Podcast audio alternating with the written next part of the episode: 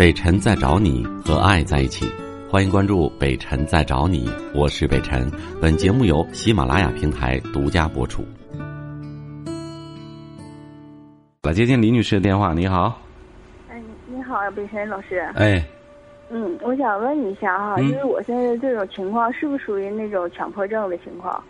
就是我跟我对象吧认识两年了，嗯刚到他到他家吧，那个就是对他们的生活习惯都有点不习惯，总想总想让他们要按照我的生活方式去做。嗯就比如说，嗯、我对象吧，就是抽完烟这烟盒，他得哪儿扔哪儿，就是你如果要不给他扔，你就是两个烟盒、三个烟盒，他都会扔的，他都不会去扔的。嗯嗯，完我当你说他要不扔的话，我就就得我去做去，完然后我就很生气，嗯，就家里人人都是的，都是这样事儿的。这这这不能是？你怎么会想到自己这是强迫症呢？就是单独是以这一件事情。那你再给我说说别的事儿，我听听。我我们在车上也是的，在车上，然后也是，就是我总想让车子里边整洁一些嘛。完了，嗯然后他就这东西放好了这位置，完然后他们用完之后了，他们就不会放到那儿去的。嗯完还就乱放，完还得你去给他们收拾去。嗯，那你哦就是这爱爱干净、爱整洁呗，收拾收拾东西，这跟强迫症没有关系啊，啊，没有什么关系。嗯那还有个还有个事儿，北辰老师，嗯就是我对象吧，最近的情绪不知道是怎么的了。我俩都认识两年了，认识两年吧，刚开始还可以的，就是俩人感情也挺好的。就虽然嗯说有时候有个呃，有的时候也也会拌点嘴，但是吧也没啥事儿就过去了。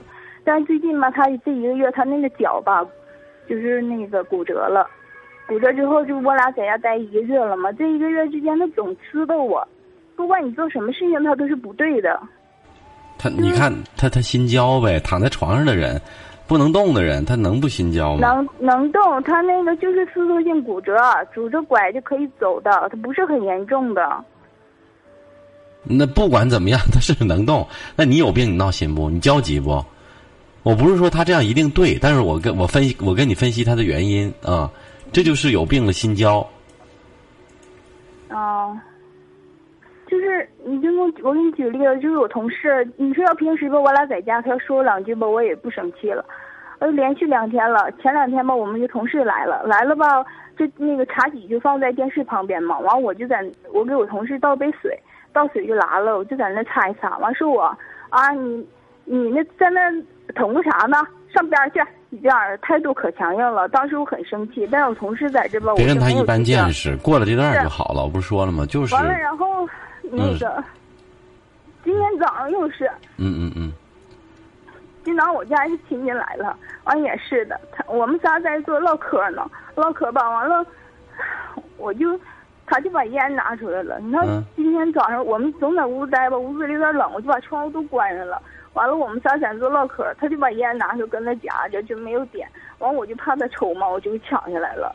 抢他没注意，完就在在那，完就就刚要骂出来，你知道，憋回去了，啊吓我一跳，就这样似的。完我也没勒他，完了他随时随手就拿在烟盒里又拿出一根烟，就点就抽了，抽我就挺生气的。完我就把这根烟就撇给他了，撇完了他说的啊，你他妈干啥？你吓我一跳，这样似的，把烟随手就撇我脸上了。当时我也挺生气的。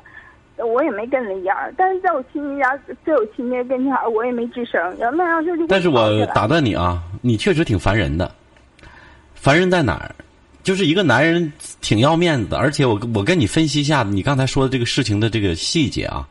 他拿出一根烟没抽，说明什么？他在挣扎，他也知道抽烟不太好，他在犹豫。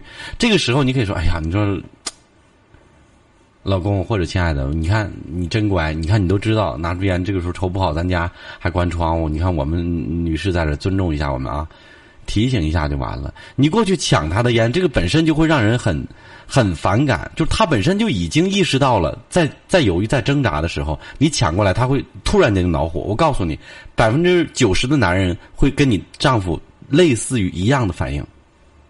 嗯，然后你又夸又又扔过去，你在闹在作的同时，你有没有想到尊重他的感受呢？你反过来说家里有人，想要想到你的感受。你丈夫可能有很多很多错误，但是我想说，这里面可能有一大部分错误之前的事情原因是你，嗯是你把问题僵化了。你不用委屈啊。就从刚才这件事情的细节，你叙述的描述的非常好，所以让我们看出了非常容易的就看出了问题在哪儿。你想想他为什么拿出烟第一根没有点？为什么？是不是我说的？他在犹豫和挣扎，甚至他也知道不好，甚至下意识当中他在恳求你们。哎呀，没事那你老公你抽一个吧。可能是甚至在恳求你们的同意，有这样的含义吧？对不对？嗯嗯嗯。所以我说他已经这样了，就像有的小孩子已经意识到错了，然后你劈头盖脸的骂他骂他，有的时候他就会逆反一样。男人有的时候记住就是孩子。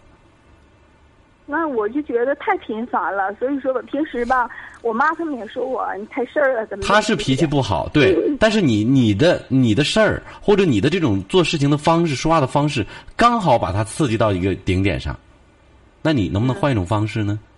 他是一毛一头毛驴，你知道毛驴需要顺毛去去去。是北辰老师啊，就是我平时真的是像你说，就顺毛骂着他，真是那样事儿的，真就是。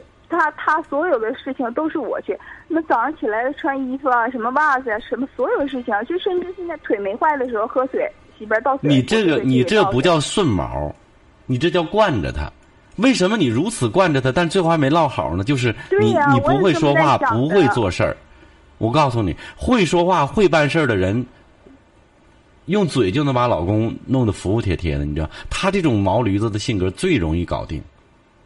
就我一般情况下都是顺着妈着的，有一点儿不就是不顺着他了，或者呛他了，他马上就跟我俩急眼。对呀，因为你一直顺着，为什么你不顺到底呢？北辰老师就有一次吃饭吃吃卧鸡蛋嘛，完了 他那有个铁勺薄嘛，完我先探一下子那个卧的鸡蛋在哪儿，他马上就急眼了。我拿他勺子马上就急眼，啊，一动勺子就这样似的，当时把我气的呢。完今天吃饭也是说我一次。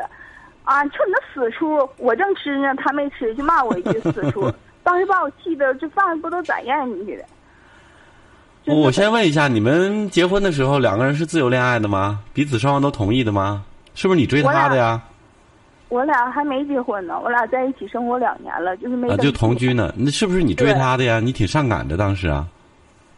我俩是两年，呃，就在四年前见过一次面，完了因为我的原因，我俩就没处。两年之后吧，亲戚又给我俩介绍一次，介绍一次完了就是相处了，但是他先提起来的。嗯。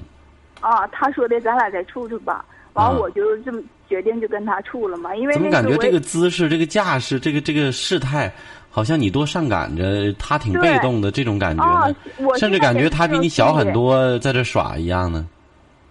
他比我小两岁，你看这不就在这儿了吗？我感觉是这样，他对，他会以此以此为为为，嗯，这不是以小卖乖吗？有这种感觉，所以刚才我的直觉就是他比你小，嗯，因为只有比你比别人小的人才可以在女人面前这么甩性子。我觉得你必须在在必要的时候要要很严厉的提出来一次，你不要以为你比我小两岁你就可以这样，我是女人。你，请你有点修养和和和素质。如果你觉得你比我小两岁不合适，我们可以随时拉倒，滚蛋，对吧？但是只要在一起，你选择了，你就应该尊重我。我不是找个弟弟、找个儿子来养的，来惯着的。我对你已经够好了，给我收拾起你这套所谓少爷的风度。我觉得必须要严厉的提出来，否则他就会以以比你小两岁为为，你看自居，以这个姿态为自居。我耍啊，我作我闹，对吧？然后我我随时就任性，是男人吗？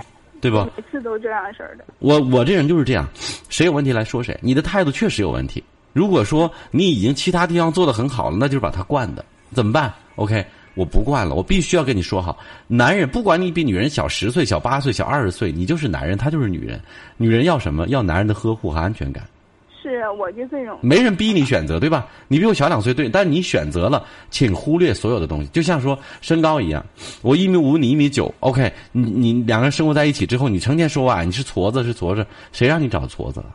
是不是？只要你选择两个人在一起开始那天，我们就平起平坐的，无论年龄、文化、阅历、身高、胖瘦，这一切的外在条件，你已经选择了，对不对？请你不要再再提起这样的事情，那就。